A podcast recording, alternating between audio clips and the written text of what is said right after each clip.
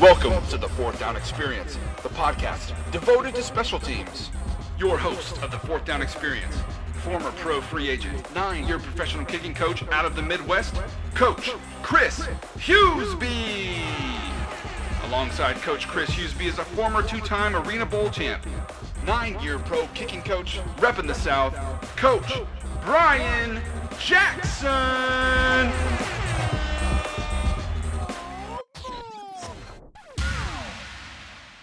Hey, everybody, welcome to the Fourth Down Experience. Brian Jackson and I are here, and we have an exciting podcast for you today. Um, a lot has gone on here in the last week, and we're excited to just talk about it, um, bring you up to speed on, on how things are progressing with the podcast, talk a little Super Bowl. I mean, the hottest game in town, even in even here in Minnesota, and then uh, just talk about our, our next guest. And we're excited about this one. It's it's kind of been on our docket of, of something to talk about and, and, and a passion of, of ours, especially Brian's. And so, so uh, how you doing, Brian? Yeah, I'm doing good, man. Uh, yeah, like you said, this has been uh, since we started Fourth Down Experience podcast. Uh, you've mentioned uh, three or four times that you wanted this guy on the pod, and I was like, yeah, man, let's do it. And so, episode 12 is the lucky episode that we'll have this individual uh, tune in here shortly. It may be five, six minutes or so. Uh, but I'm excited. But um, before we get into the to the special guest, uh, let's talk about the biggest game on earth, which was the Super Bowl. Yeah. So the Super Bowl is awesome. Um, watched it. You know, I, I think in, I was kind of rooting for the Patriots just a little bit, but uh, you know, it's nice to see a new team win as well. So, so congratulations to the Eagles. Um, what do you think of the game, Brian? I thought it was a fantastic game. I'm glad it wasn't a blowout either way. Uh, very high scoring, very competitive, kept you on on your heels. People have debated whether the national anthem was good or not, or if Justin Timberlake's halftime show was good or not. I think since we're in social media, and as Gary Vee would say, social media hasn't necessarily um, changed us; it's just exposed us. I just think people are just so quick to to just like jump down people's throat. I mean, I thought the the God Bless America. I thought that was performed exceptionally well. I, I thought Pink did a fantastic job with the Star Spangled. I mean, you know, with the nas- national anthem. I'm sorry, and and she came off of illness too. I thought she killed it. I love the passion. I love that everyone was standing. Uh, attention to the flag. I thought um, Timberlake killed it. I mean, the guy can move uh, danced like crazy. I think that was his third time doing the Super Bowl um, halftime show. I thought it was hilarious. It's so funny when when the kid kind of just got starstruck or, or, maybe didn't even know who Timberlake was up in the stands. That was hilarious and kind of awkward. And that kid became famous overnight. He's already been on Ellen and and, and Good Morning America. But but the game was just awesome. Uh, I I was kind of leaning towards the Patriots as well. I don't really know why. Uh, but at the end of the game, it just felt good seeing the, the Eagles win, and it felt good. Doug Pederson as the coach winning, and, and Nick Foles as the backup quarterback, and just all that he did. It was just it was a really feel good feeling, and I just thought it, it had all of all the emotions and feelings you'd want when you're watching a Super Bowl. Yeah, I agree. On my end, I had the benefit I, I was able to pick up a, a job to work at the Super Bowl, so I was pretty stoked about that. And a role that I had was I was actually the personal bodyguard for uh, Paul Burmeister, one of the NBC Sports analysts, sideline analysts. So for me, it was really sweet to do that. But also as a fan of the game, we were walking up and down the sidelines. You know, we were walking at times in the Eagles. Um, kind of area in pregame and warmups, and you know, because he was trying to find guys to talk to, and but I, I was like three feet from the field the whole time, and it was incredible. And I'll tell you what, the singers, you know, I don't know what the audio sounded like on TV because I didn't get a chance to watch it, but they were incredible. Mm-hmm. The guy that sang uh, Pink, her voice was incredible to hear that in person, and I thought her her rendition was great. Um, one thing that I thought was really fun to see, you know, you, um, where, where, where my guy, the guy that I had to work with or, or, or protect, you know, where he stood or where, where the NBC spot was, was, was actually pretty close to where the specialist warmed up. and it was pretty fun to like be there. Probably about a dozen times we were near them, just to see their routines and on, on how they went about their business from a specialist standpoint. You know, you know what they did. If the team was on the far end of the field marching down, how they went about their reps, and then as they started getting into field goal range, they did their reps. I mean, that was really fun to see. And and actually, you know, obviously, uh, probably all you guys watched the game. You know, there's a few special teams mishaps. You know, and with the snaps and the holds and just some missed kicks. But all those specialists, they all rebounded, and, and they all got back on track. And at the end of the game, each of those kicks counted for something. You know, it all it all made a big difference in the end. So I thought that was really fun to see how they went about their business in the game in person. Yeah, you know, I really liked your Facebook post. I think you got over like 200 likes on it. I mean, it, it was a really nice post. I like how you, you typed it all out and you answered kind of like three or four questions that I was going to ask you. But here's here's one for you, Chris. When you when you got this little gig and, and just a sweet experience, no doubt. Um, at the end of the game, kind of like when when the Patriots threw the pass, it fell on the ground, and everyone's kind of rushing the field. Like, what was that experience like? Did you, you know, have to watch, get your head on a swivel, or, or protect the guy that you were with? What happened? Yeah, so that was interesting. Um, where we were at, you know, it's, it's kind of like when you see the field. There's like always kind of a whitish or gold line that kind of kind of dots the field. We were standing there and we were starting to talk about what's going to happen next. And actually, the guy I was with, Paul, he was in charge of interviewing the losing coach. And so, so the plan was obviously to get out there, try to find where that coach was, and, and, and follow him, and, and, and kind of get that interview. But with like three game minutes left, all the other security people, all the people that had kind of roles like me, or just kind of in that role, they basically boulder, bordered shoulder to shoulder with a rope all the way around the field.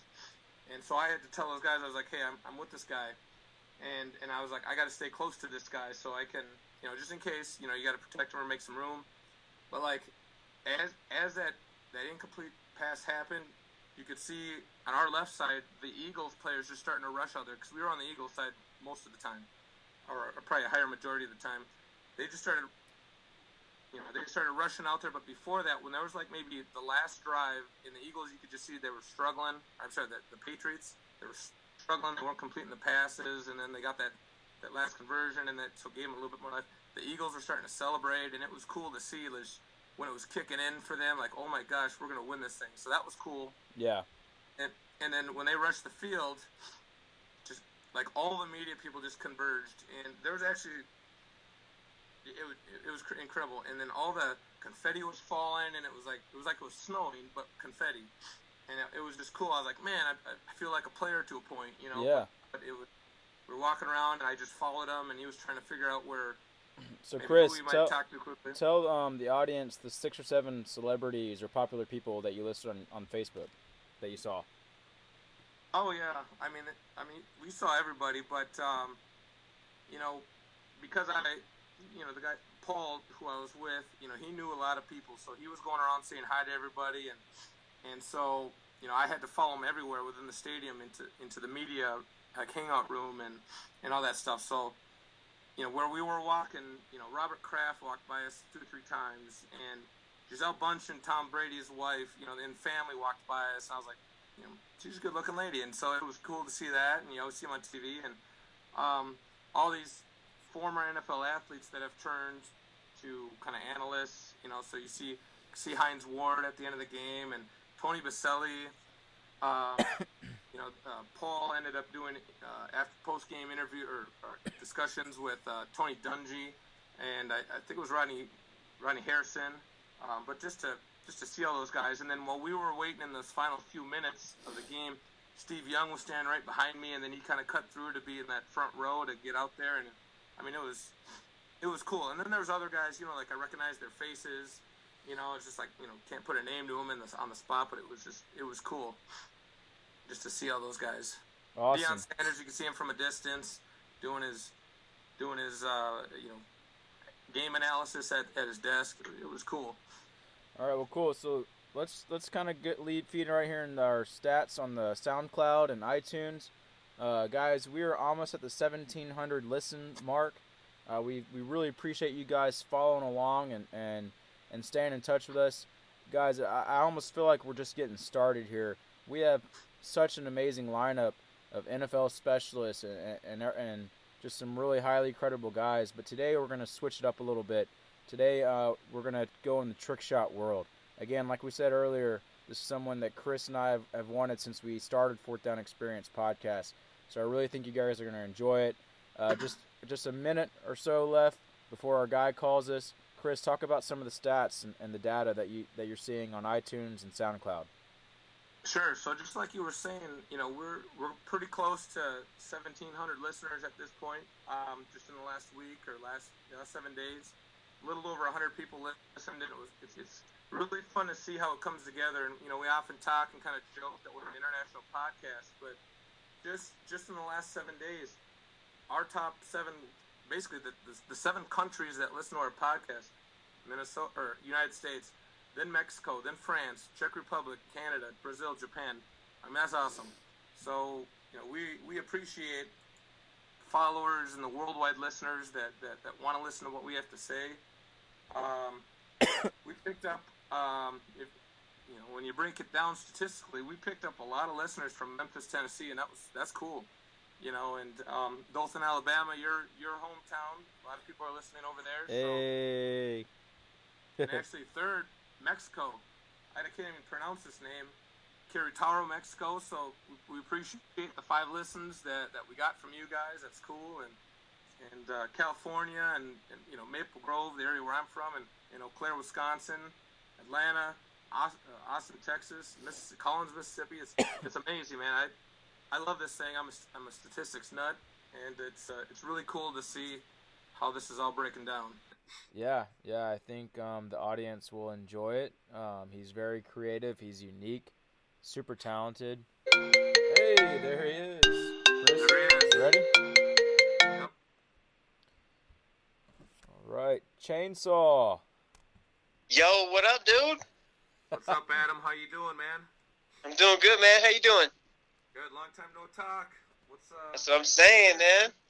It's cool to hear from you guys. Yeah, man. So, hey, welcome to the Fourth Down Experience. We are live, and uh, man, we are so excited to have you on. I, you know, as you know, I think you've been following the uh, the podcast for a little bit. Um, you know, every every week we try to interview someone in the industry that just makes an impact, whether it's an NFL player or a, or a coach. You know, and you got this really nice, unique niche that uh, Brian and I talk about every once in a while, and, and Brian does a very good job at. But we thought it would be very fun to cover trick shot kicks. So, uh, That's fine with me, man. I'll help you out. Yeah, and, we're and, happy and blessed to have you on, man. And, Ch- and Chainsaw is, is not only a great trick shotter, uh, if you will, but he's a really good kicking coach too. Yeah, yeah, I do a lot of uh, private lessons from uh, NFL guys all the way to beginners. So it's been it's been pretty cool the last six seven years. So I'm glad to be on, man. Yeah. So this is episode twelve of the Fourth Down Experience podcast, and we have Adam Chainsaw Lennon. So we're gonna dive right into right into this one, Chainsaw. How did you get the nickname Chainsaw? Well, My nickname came about because uh, I'm kind of a jack of all trades. I'm skilled in a bunch of different trades in tree work and uh, land surveying. Um, I've been doing those trades for quite a while. I'm out of the tree work now, except for just side jobs I do on the weekend, like uh, removals and stuff like that. And then I'm a land surveyor. That's my full time job. I work for a surveying and engineering company. But my nickname Chainsaw came about just from being a tree worker, and all my friends just started calling me Chainsaw, and just it kind of just kind of took off. Nobody really calls me Adam. Um, it's weird. The, the kids around the neighborhood, when they know I'm at the park, they all yell chainsaws at the park, and they all come watch me kick footballs and stuff like that. So it's been pretty cool. To, the nickname really stuck, so it's cool. Yeah, I, I love the nickname personally. Yeah, man, it's bad, badass. You know. um, so, so obviously you, you got the regular job. You you run your kicking academy. Tell us about that. What's it called? You know, and, and what's kind of the age groups of guys you train and and then we'll we'll get right into the trick shot part of it. Well, it's Elite Special Teams is uh, the Facebook page, and I don't. My main thing is I coach uh, beginners all the way to NFL kickers, but I the NFL kickers that I coach, I, I never uh, tell about because they ask me to, and they come to me for one reason only, and that's for onside kick help. So, you know, I Awesome. That's awesome. it's been pretty cool. I've, so act- I mean, I've actually witnessed, out of respect for them, and they ask me not to tell that I'm working with them, and you know I respect that. So, but they come to me for one reason and one reason only, and that's for onside kicks. yeah, I've actually witnessed it of you coaching an NFL specialist onside kicks. So I can attest. Yeah. I can attest to that. I think Chris may have done it too, but I I can attest to sitting there watching you and just hearing you spill your knowledge of um, like so many different types of ways and angles of hitting an onside kick. It's pretty cool. Yeah, it's the onside kick's my favorite, man. It's just something that I've kind of mastered over the years, so it's kind of cool to give my knowledge to people that are at the highest level.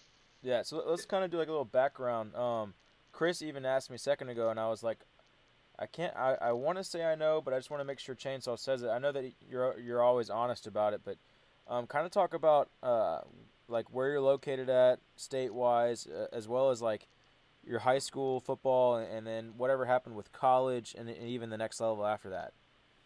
Um, well, I grew. I, I live in Reno, Nevada. That's where I do all my. Well, it's, it's technically Sparks, Nevada, but Reno and Sparks are kind of combined. So it's basically uh, Sparks, Nevada. I do all my private lessons here. I went to uh, high school, McQueen High School, and I graduated in 1995. And back in those days, McQueen was uh, was actually a national powerhouse. They were actually ranked, and uh, I got a uh, I kicked footballs at McQueen High, and then after that, I had and my only my one and only offer that I got out of high school was from Shasta Junior College in California, and I and I remember getting that letter, and I was just so proud of it because, you know, not not many people know. You know, when I graduated high school, I was five foot three and I was 110 pounds, and just to get like a like a junior college offer was like pretty special to me. But my coach, uh, you guys probably heard of him. I know Brian has. Uh, Ray and Rob Pelfrey. Yeah. They lived here in the Sparks area, so I actually got kicking lessons for free. That's awesome. So I I trained with them for years and years and years, and uh, Ray, he's like, you know, I know you have all, all this little offer. He's like, but you have a Division One leg, and so he uh, was really trying to help me out. And I was with, uh, I actually went and kicked footballs with all the kickers at the University of Nevada, Reno, UNR. And uh, I trained with them and kicked with them for two weeks, but they couldn't make room for me. So I was pretty bummed out about it because I'm a local boy and I, I really wanted to kick for UNR because, you know, growing up in Reno, I was like, man, I, I just, that'd be so cool to, like, just even suit up and be, you know, on the sidelines at, you know, the town you grew up in, this, you know, college football in the, the town you grew up. And they couldn't make room, so I got my video back and a week later, I sent it to UNLV. Then UNLV's coach, uh, was Coach White at the time, special teams coach, came up and uh, wanted me to kick field goals for him, and I made uh, 30 out of 31 field goals for him. And he's like, "Hey, I want you to come down and compete for the job." So I went down to UNLV. Um, through some NCAA rules, my ACT test scores weren't high enough, and they didn't catch it until I'd already entered the school. It was kind of just a big old shenanigan thing. So Yeah. I got the notification that I couldn't play. So the next day I withdrew from UNLV and came back to Reno and then just finished out college. And you played semi-pro, didn't you? Yeah, well, Reno actually had a an arena team called the Reno Barons, and the team folded. So the team went outside to semi-pro, and they call themselves the Nevada Dream. And I made that team, and I ended up kicking that for them for a year, Didn't which you, was pretty cool. It was it was pretty cool to do that. didn't you punt too? Uh, yeah, I actually punted for him too, and uh, it was kind of hard because you know the snapping and like semi-pro ball isn't like it's not like legit snapping. So Shoot. I was like, hey guys, you got to remember I'm only five foot three, so don't snap it over my head. So but that was pretty cool Well, to just to get the the skill of punting too. yeah, and I mean even arena ball, the, the snapping typically is subpar. You know. Yeah, it's pretty bad. Cool. All right, Chris. What do you? I, th- I see you getting getting anxious over there. What do you want to ask uh, Chainsaw? Um, oh man, I'm ready to just pick your brain about trick shots. You know. All right. And look, one of the best out there, and then obviously Brian. You know, any feedback you can give from your experiences. But uh, so uh, so chainsaw. So obviously, you know, you from watching this through social media over the last seven eight years, you know, you were one of the original guys to really start doing trick shots. How long have you been doing it, and then what made you get into it? I've actually been doing trick shots for a really long time. I remember the first time I tried to kick a football into a basketball hoop. I was I was probably 28 years old. I'm 41 now, so it's been a long time. But back in those days, like when I was 28, you know, you didn't have iPhones where you could just set your camera up and hit play. You had like camcorders and stuff like that. So social media really didn't exist. So I, I've been kicking footballs into basketball hoops for a long time, I, but I didn't really understand at the time that it was like a special talent. I, I, I assumed everybody could do it, and over the time, over the years, people, when I first came back to kicking, um, which was when I was, shoot, I was probably 34, 35 years old when my wife got me back kicking again and I started doing it again, and people were like, "Hey, dude, you're really talented." And then social media kind of had a platform, and I started posting videos, and then it just kind of skyrocketed from there. You know? What uh? Do you remember your so your first trick shot? You were 28, hit it in the hoop. Um, I know I've seen this in person when I've done collabs with you.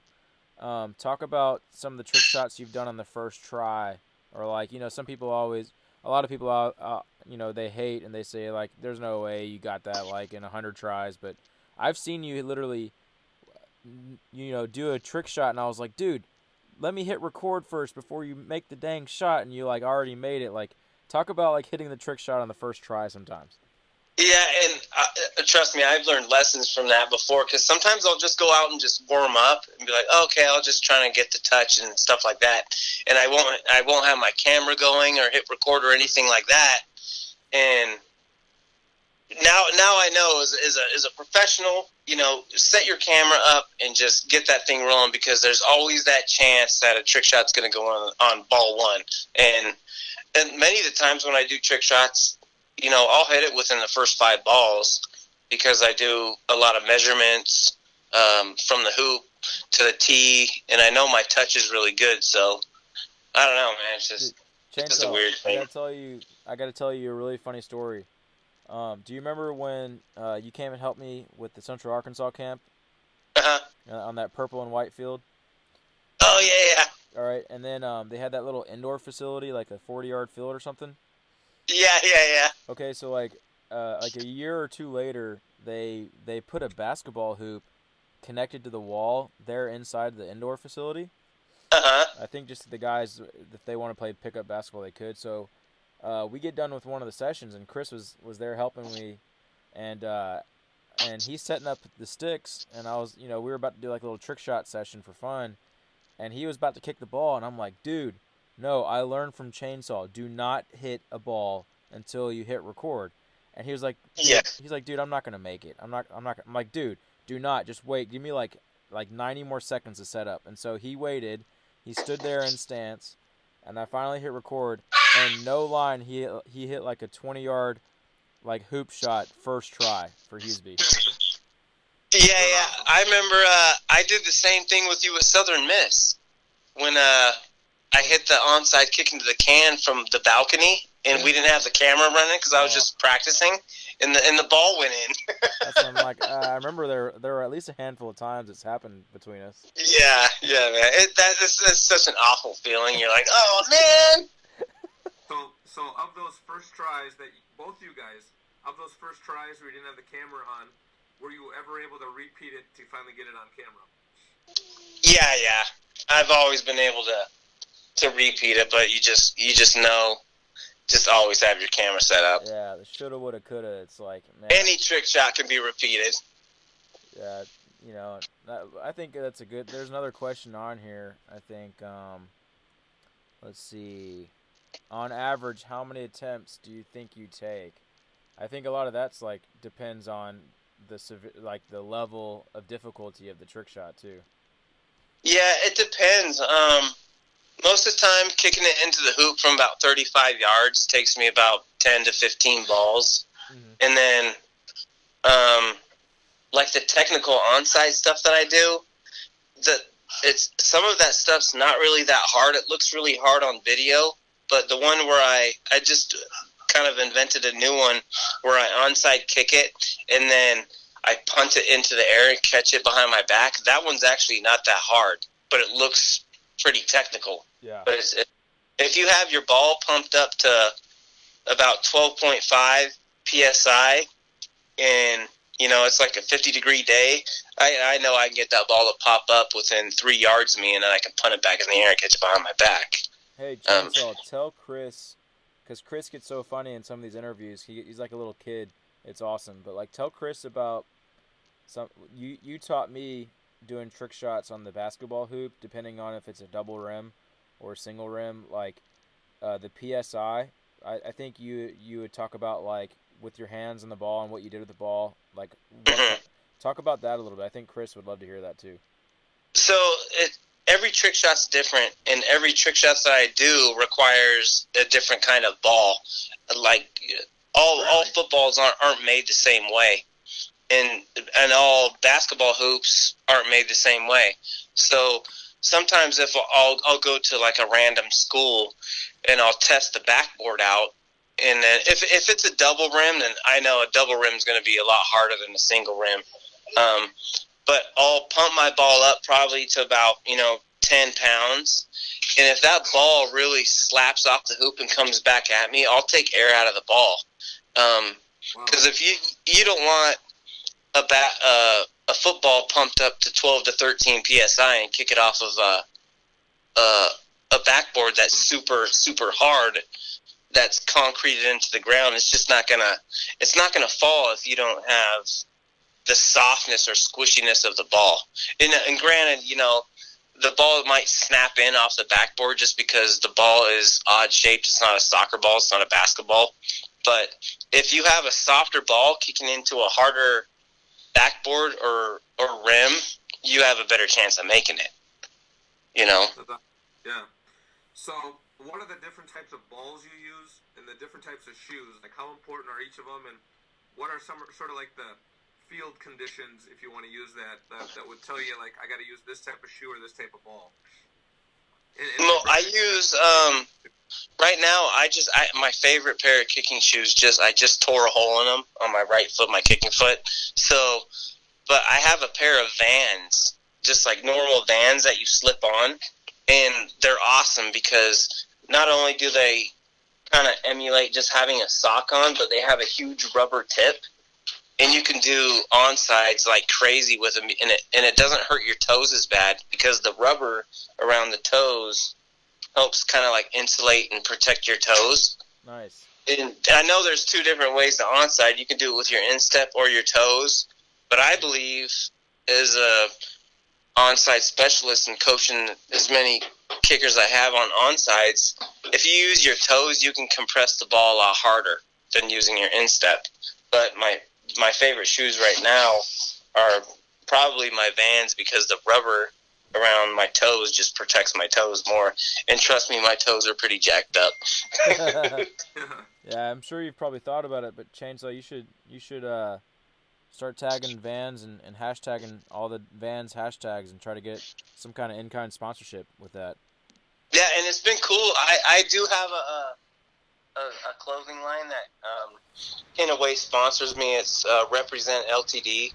They uh, they're a big sponsor of uh, Nate Diaz, the Ultimate Fighter, and they Nice. they send me clothes all the time. So I, I constantly wear their gear, and they play my videos, and they've given me somewhat of a pretty good platform. So it's been it's been pretty cool. So I enjoy it. So, what what type of ball is easiest to kick?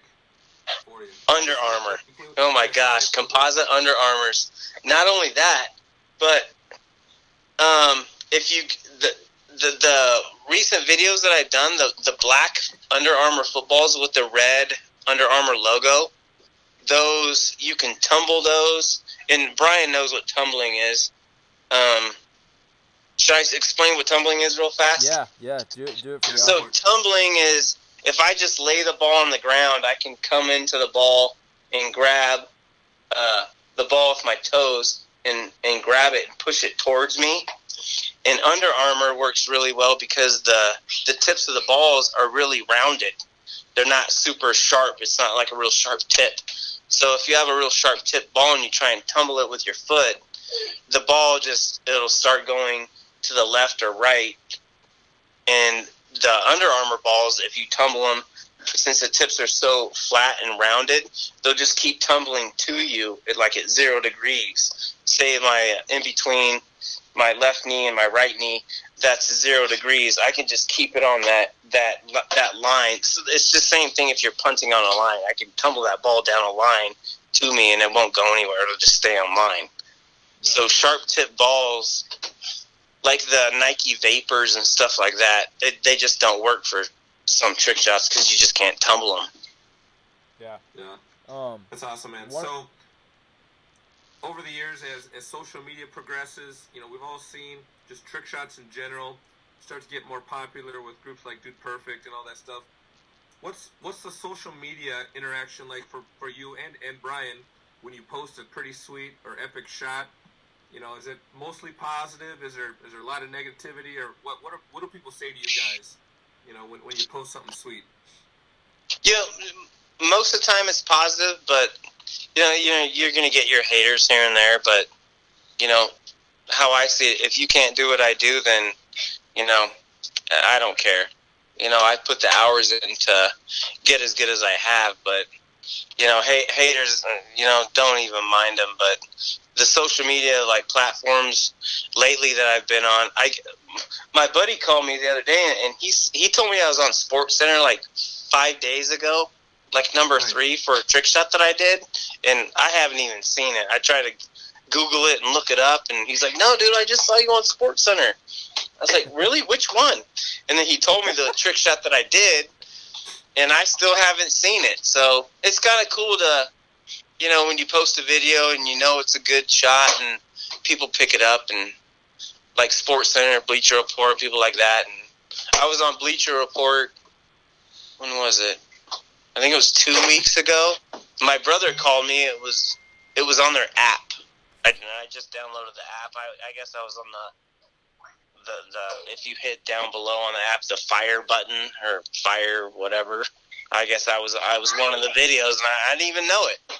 But it's pretty cool that people, you know, see my stuff. So Yeah, I think for me personally, it was um, when when we had that camp down in Mobile, Alabama, and you were there, Chain, and uh, Chris, you were there, and we, we gave the kids like a thirty minute thirty minutes to kind of show their stuff, and oh yeah, that was epic. it was just cool because there were like at least four people or groups of people that had actually practiced together before they came to like a showcase Yeah. camp and and they all like nailed all their shots so like when gunner robinson did, that- did that little rainbow and then he bombed it through i think for me personally that was kind of like and, and of course i tagged gunner and and gave him all the credit and he was on the gram and all that. So like I think that was kind of like a point where I was like, man, uh, trick shots are cool. You know, if, if I can if I can get involved and and get more kickers to follow our accounts and come to our camps and see that they're fun, and just from me doing an onside kick in a trash can, like you know why not? You know. Yeah, I mean, it's one of those things where, yeah, uh, like kicking trick shots are a little different because I don't think a lot of people understand the technicality involved. You know, with a soccer ball, soccer seems soccer trick shots seem to be a lot more popular, but with an American football, to me, it just doesn't seem as almost as mainstream, kind of, I guess. But when people see us do what we do with an American football and actually understand how hard and technical it is because the ball is so odd shaped, then like when people like Gunner and you know, the other kid that did that spun the ball and the other kid kicked it through the field goal at that camp. You know, that was pretty cool to see. Just to just to know that like what we've done over the years, you know, people respect it and, and they kind of want to emulate it. And if anybody wants to emulate you, you know, that's that's such a huge plus. Yeah, You know. definitely a compliment for sure. Yeah. So Um, that was pretty cool. It was pretty special. That was probably one of the one of the coolest camps too for me personally because not only did we did that, but I had my own little segment where I did the tumble that was so into cool. the trash can. Yeah, that was And. I remember, I remember that that day earlier in the day. I was like, I was like, man, I was so nervous because I knew I was gonna have to do this in front of.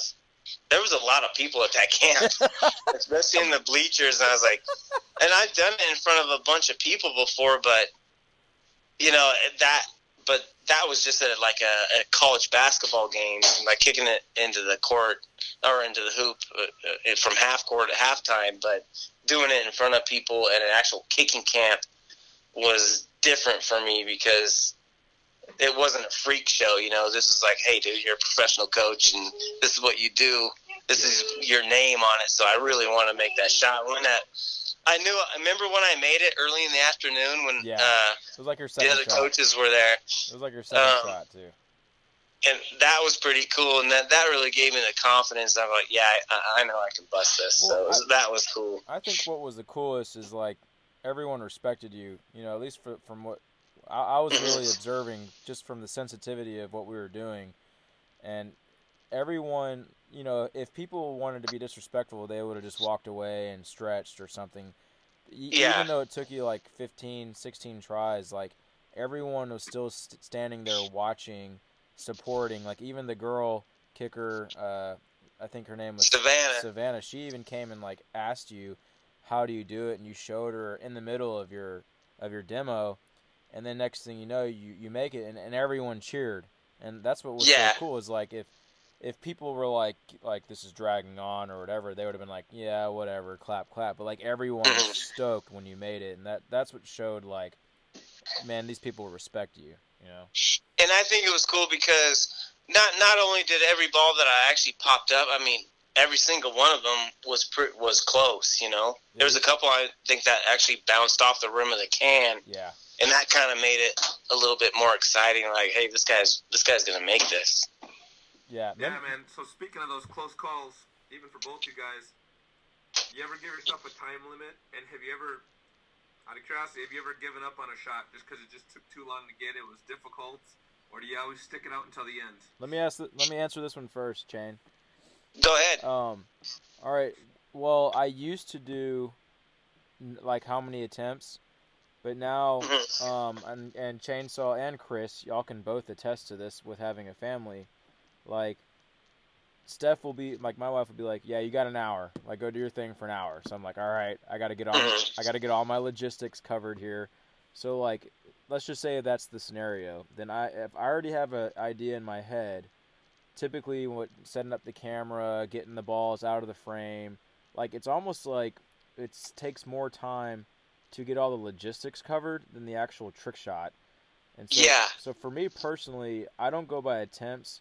Like once I'm like ready to go and I got the logistics and I know I got to leave by four o'clock, and it's like three twenty, I'll say like, okay, here's the concept I want to do in my head.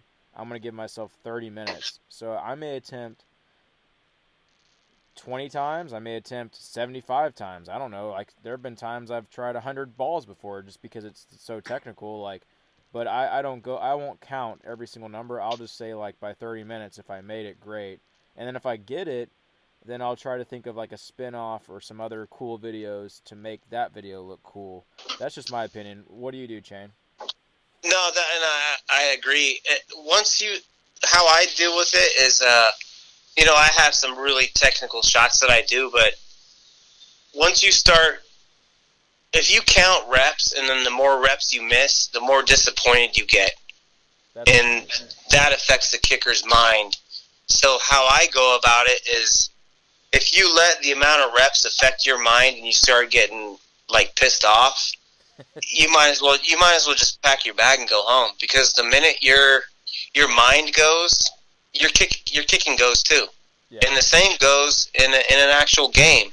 If you go out there and you know 47 yards is your cutoff, and you got a 47 yarder, you, you know, and you have a bad attitude about it, you're probably not going to make it. So if you count reps and count all the balls you kick, and you start getting mad at yourself, it, the ball's just not going to go in. When I go out, I just my main thing is my mindset. What's my mindset when I go out and do trick shots? If I have a clear mind and I go out there and just try and be inventive, and I know I get a ball to do what I want it to do with the height I need it, with the psi that I need it. You know, I know I'm going to make that shot. But the minute, the split second you start getting down on yourself, just pack your bags and go home because it's not even worth it. Because once you're once that negative thought comes into your head, it's it, it's not going to fall. It just won't fall. Hey, one thing that we've been really liking, well, I guess I should say I've been liking. I think Chris has talked about it before, is the the ability and skill set with the skateboard. Um, kind of talk about that. Well, it's weird. Like a lot of people don't know. I mean, I grew up skateboarding and roller skating and stuff like that. So uh, a lot of the trick shots I do are on a longboard, and a longboard is super easy. It's just like I've never surfed before, but it's just like a surfboard, you know, on the pavement. So the not only the the board's really long, but it's just super easy to. I mean, it's super easy for me to just hit an onside kick off of a longboard skateboard. I can do it off of a regular skateboard. I can do it on roller skates, but just the longboard aspect of it, it just if you have good balance and good coordination, then I just to me it seems. Now I'm not trying to sound cocky, but it just seems really easy to onside kick off a skateboard for me. You know. Yeah. Yeah. Uh, talk. So for the kickers that don't know or, or they struggle, talk about like where you aim at when you make contact on the on the ball for an onside kick. for an onside kick, well, col- college balls are different than NFL balls. So the the college ball, say if you have a Wilson, they got the white stripe. You know, uh, Vapor Vapor One's got the white stripe around it. That's where I try to hit my toe when I do an onside kick. And but a lot of the times, I think I'm kind of going to go off on a tangent. Is a lot of people on onside kicks they think the height of the ball is so important. I mean, for it is, but if you can control a ball, if you can control a ball height wise, the higher you hit on that ball, the higher the ball is going to pop up. The lower I hit on that ball, the lower the ball is going to pop up. But I can still control it, you know. So I can lay a trash can uh, on the ground ten yards away, but if I hit that ball fat on an onside kick, like hit the middle of the ball or up above the middle of the ball, I can still get that ball to go into that can. But if I want to pop it up, put the trash can upright, where the ball will actually fall into the can, if I hit that ball super high where the white line is, that ball's going to pop higher. The onside kicks it, it's completely controllable kick. But that's where I hit it. When I hit an onside, I try to hit that white stripe. That's awesome. So, so kind of spinning off of just onside kicks, what do you think are the two or three really top kind of onside kicks? If I was like a high school kicker and I, I wanted to come to my coach and say, Coach, I got some onside kicks uh, to show you, what do you think are two or three types of onside kicks that are, are, are like valuable for a kicker to know? I said, well, I think that I don't know if the rule. I'm sure the rules change, but can they pop it up in high school still? I think it depends on the state. I, uh, The most state? Of, yeah, most of the states have banned it, and it's Yeah, got I think so. it's For got to hit reasons. it's got to hit it twice, or you got to let them catch the ball and put their feet on the ground before you make contact. Well, I think there, there. To me, there's, there's, there's a bunch of different ways to hit onsides. Like you understand about like, uh, it's frowned upon now, but wedge kicking. Yeah. So if Mhm. say I'm kicking a, a football and my plant foot's north south and my kicking foot's east west, if I come into an onside kick with my foot that way and I hit the top of the ball, the ball's not going to pop in the air. It's going to tumble down the field. And that's I that's one of the onsides that I teach. So you're actually coming into the ball like you're a wedge kicker, plant foot north south, kicking foot east west, but you're going to graze the top of the ball. And if you can get the touchdown and graze the top of the ball like that, the ball will you can get the ball to tumble 10 yards if you practice it a bunch. Like exactly at 10 yards and you can recover that kick yourself. That's one that I teach. I have a couple kickers that are really really good at it right now. Um, I, of course, I teach the pop up onside, but when I teach the pop up onside, I teach it a little different. Because a lot of the times in high school, like the high school kickers that I coach in town, I don't have them set the ball up on the, the, the ground zero, like actually on the tee. I have them set it in front. You know how it has the cutout where you can lean the ball against it? Yeah. That's how I teach my onside kicks because the, the kicking team knows they're going to onside. The the team that you know they're playing, they know they're going to onside. They know it's coming. So I teach my onside kick off the ground um, because I believe you get a better um, compression of the ball, especially on turf fields, because the ball on a ground zero is really high, and so sometimes they'll they'll hit the ball like on the tip of the ball, and then the tip of the ball will hit the ground, and there's no compression there because they didn't hit the ball. If you want to compress an onside kick, you need to hit the ground. The ball needs to hit the ground exactly where your kicking foot would hit the ground or the ball. Does that make sense? Yeah. Mm-hmm. So you have to compress the ball where you would actually kick the ball on the ground. Uh, I'm trying to explain this the right way. No, Does that make sense? What I'm trying to say? Yeah, you're making sense. So you want to you want the ground to compress. The ground needs to compress the ball where you, you would actually kick the ball on the field goal. That's what needs to happen, and that's what I teach. And I believe you get better compression when the ball is sitting on the ground rather than on the tee. Yeah. So I teach that way, and then I also teach it on top of the ground zero. Um, that way, that if it's a surprise onside kick, the team doesn't know the onside's coming. Yeah. So those are the three main main ones that I teach, but um, I could go on and on about onside kicks. Yeah. So here's a here's a random question for you, switching gears on you. We got about we got about two more questions left. Um, go ahead. So with the trick shots and everything, and I, I think you've I think you I've seen a video of you a long time ago attempting like a half court shot, but like like just think very broad here, Chain. Like this is gonna be kind of like a hard question, I think, but like if you could choose like a an arena or a venue or an event or a stadium or a country or whatever, like like what are two or three things like that if someone if someone was like hey, hey, come do a trick shot. Like, where, where would you want to do it at?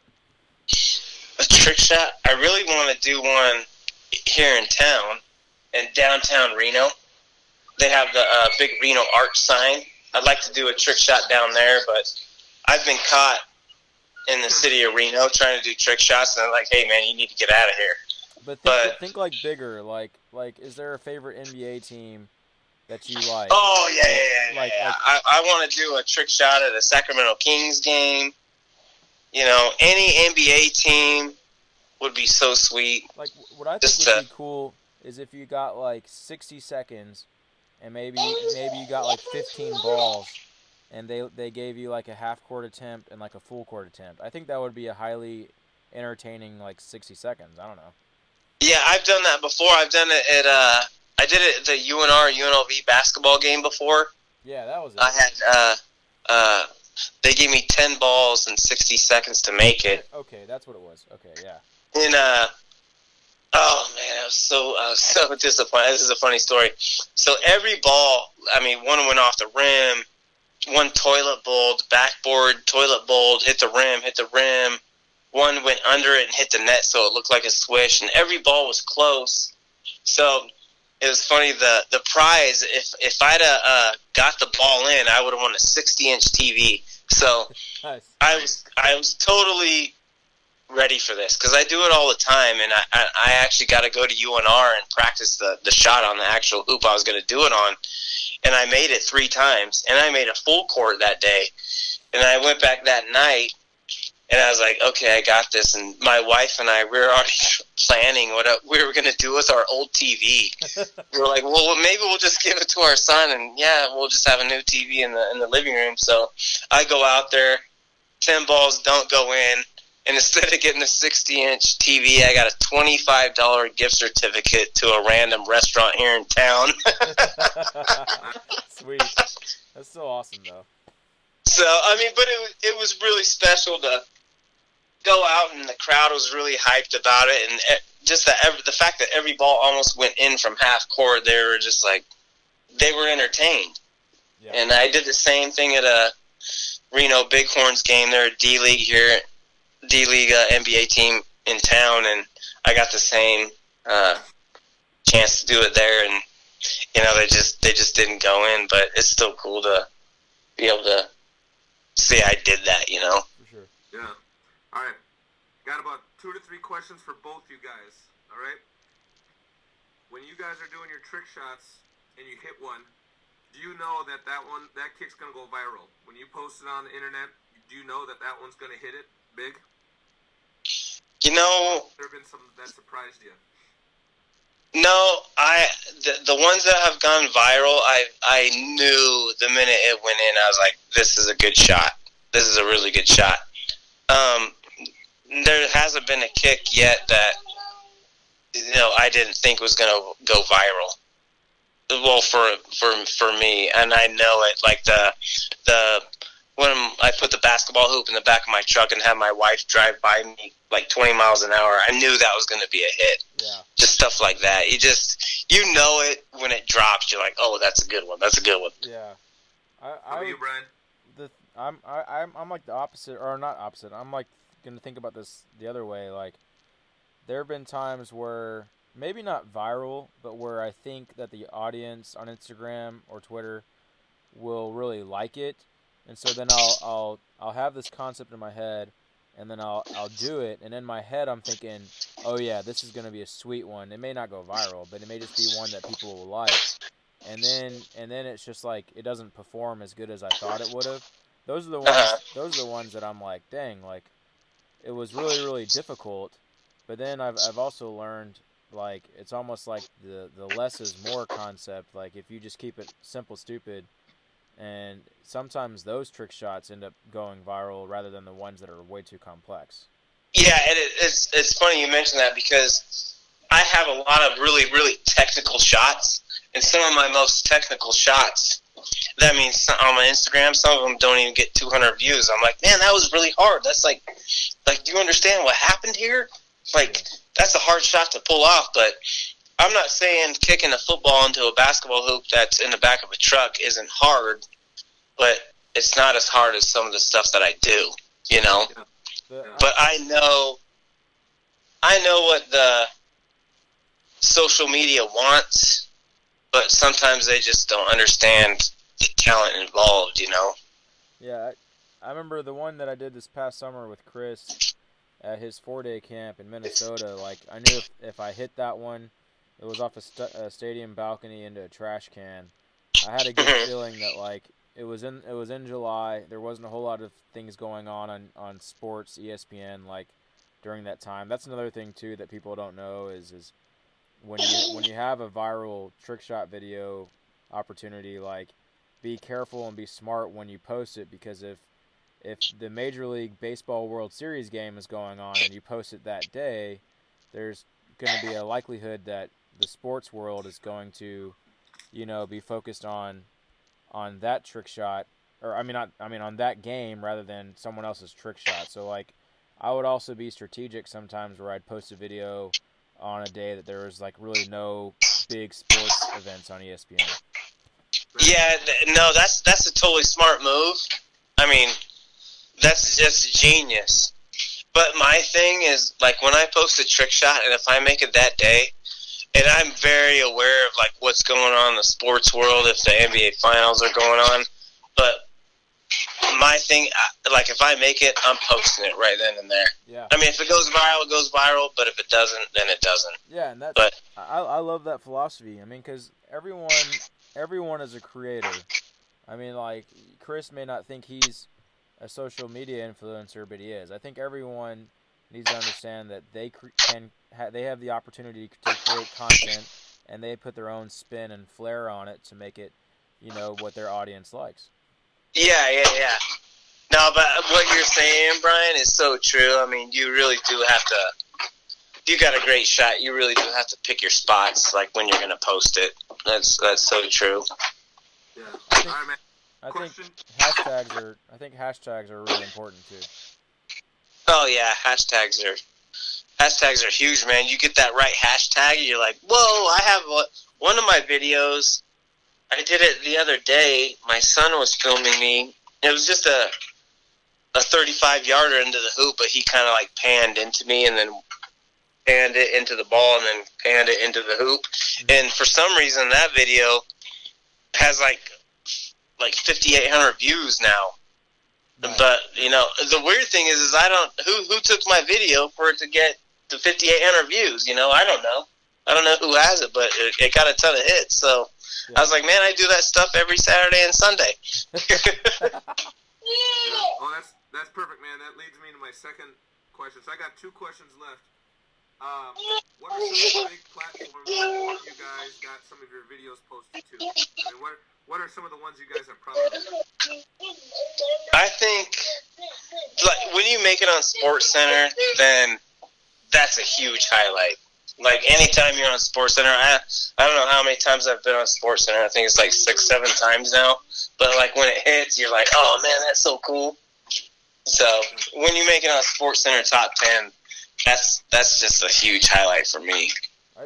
I'd say this is this is kind of like an odd one, but like um, I I don't condone like I, I don't really like this page or condone it, but um, I made World Star and got like eight thousand followers. Oh yeah, yeah. So- Anytime you make World Star, you know that's that's a hit because some of the stuff they post, you're just like, what the hell is going on? Yeah. But if your video makes it on there, you know that's all good, dude, because you know you're gonna get a ton of followers. Yeah, people like you, and then they're they're like real followers and all that. And then uh, Sports Center, I agree with you. That's like a almost like a bucket list type deal. Yeah. And then uh, Sports Illustrated, they've been I think they've posted both of ours videos before. Um, Yeah, that that's just kind of cool because you know all of us, the three of us growing up, we always saw those Sports Illustrated magazines. You know, Mm-hmm. so just just I remember the first time uh, they sent me a, a DM. They're like, "Hey, we really were interested in your video." I'm just like, "Dude, take it, man. I don't care. Take that." yeah. Nice, man. All right, last question for both you guys. All right. Name your three favorite trick shots that you've you've ever done. My three favorite trick shots. Well, number three for me, I mean, you, you gotta go just with the the regular kick into the hoop, man. Um, I've been doing that stuff for so long, and I don't know how many footballs I've kicked into a hoop, but every time I do it, man, that's just special. So that's number three. Uh, number two. Number two, I'm gonna have to say the the one I just invented not that long ago is the onside kick to punt the behind the back catch. That's probably my second favorite. And then number one is the one I did the other day where I spin the it's I don't know if you guys have seen it, I can send it to you. Where I spin the ball and then I come into the ball and I drop another ball like a punt and I onside kick the spinning ball into the ball that I drop and the ball that I drop goes into the hoop. That's probably my my most that's the one I'm most proud of. That's so difficult. I, I remember trying to do like just trying to onside kick the spinning ball, and it is so it is so hard. Yeah, and it's weird because when I started practicing it, I noticed the ball would go in the same spot the in, like all the time. So I knew I was like, hey, if I set the hoop up here, that ball's gonna drop. And then within ten balls, that ball dropped. And I'm just like, dude, I knew I could do it because the ball goes in the same spot every time. You just gotta know where to set the hoop up. You know? Yeah, yeah. so how Um, about you, Brian? Your your top three.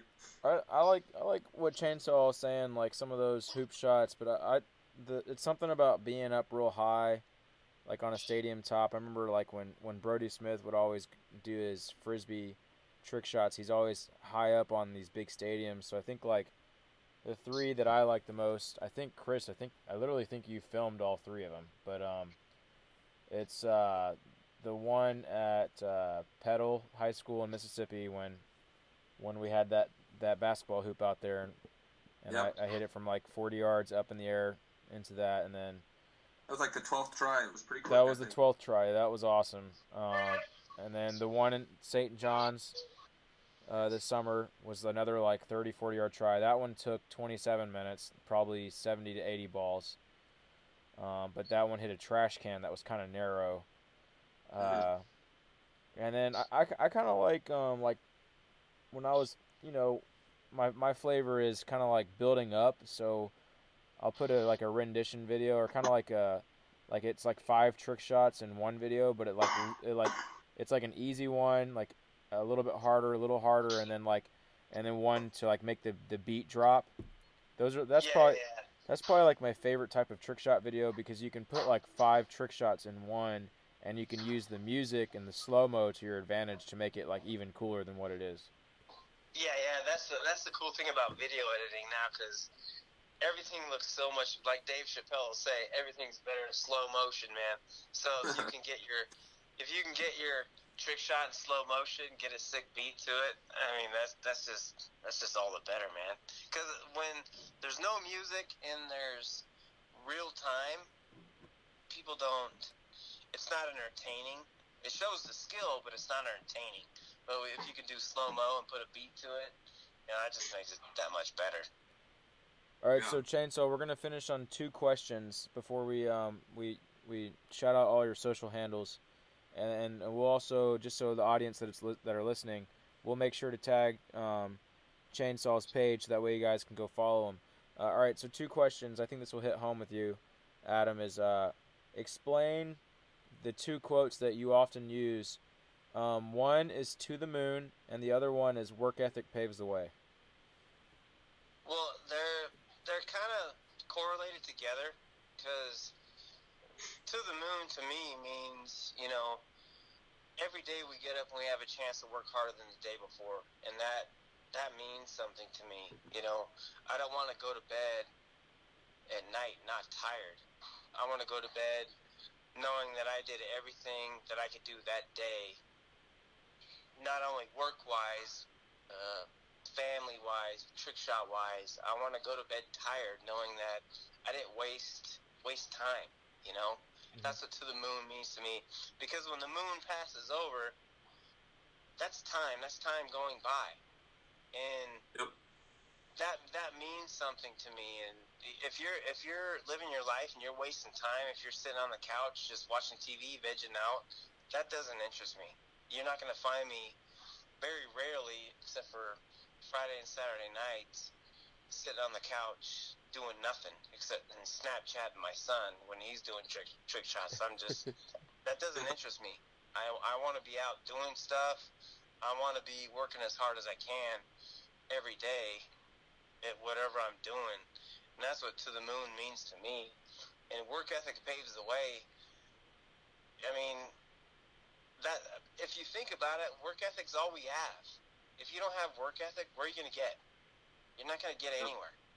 You Mhm. know, and if you're not willing to put the extra hours in, get up early, stay up late, you're you're you're not gonna be as successful as the guy that's doing that. So that that's just what it means to me. I mean, Yeah, I love every it. day you just you get that chance to to grind it out, and that's what I do. Hell That's yeah. awesome. Man, this has been a great interview, Chain. Like it's been so nice catching up and and just getting some really awesome feedback for for the audience. Cool, man. It's awesome to hear from you guys, dude. Yeah, really enjoyed this, man. We appreciate your time, Chainsaw. Uh, Brian, Cool. why don't let, let the audience know how they can find him and if they want to follow his trick shots and Yeah, I think Chainsaw uh, is it it's is it Adam Lennon?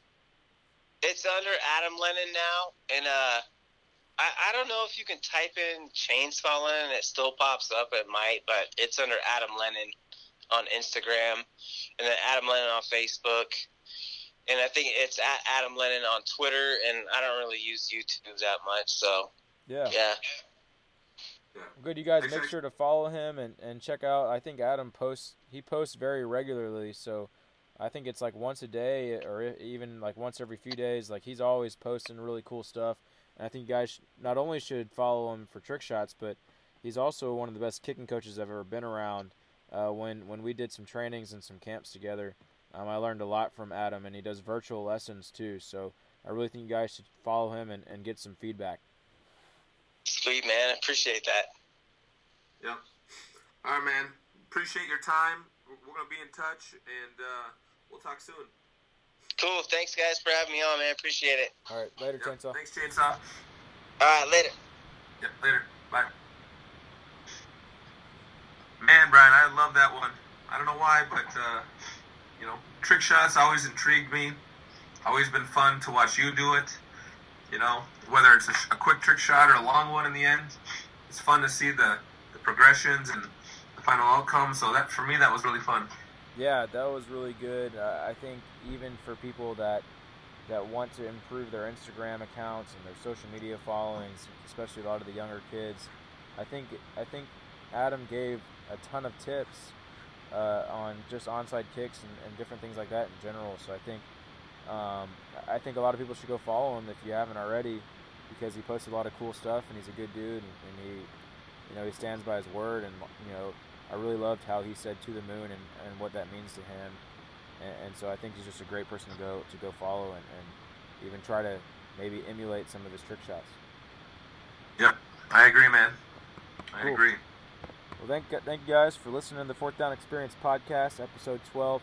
Uh, it was a dandy one, and, and we can't wait to see what you guys are going to be ready for next week. Thank you for listening to the Fourth Down Experience. Be sure to subscribe on iTunes. Follow us on Facebook, Twitter, and Instagram at Fourth Down Experience.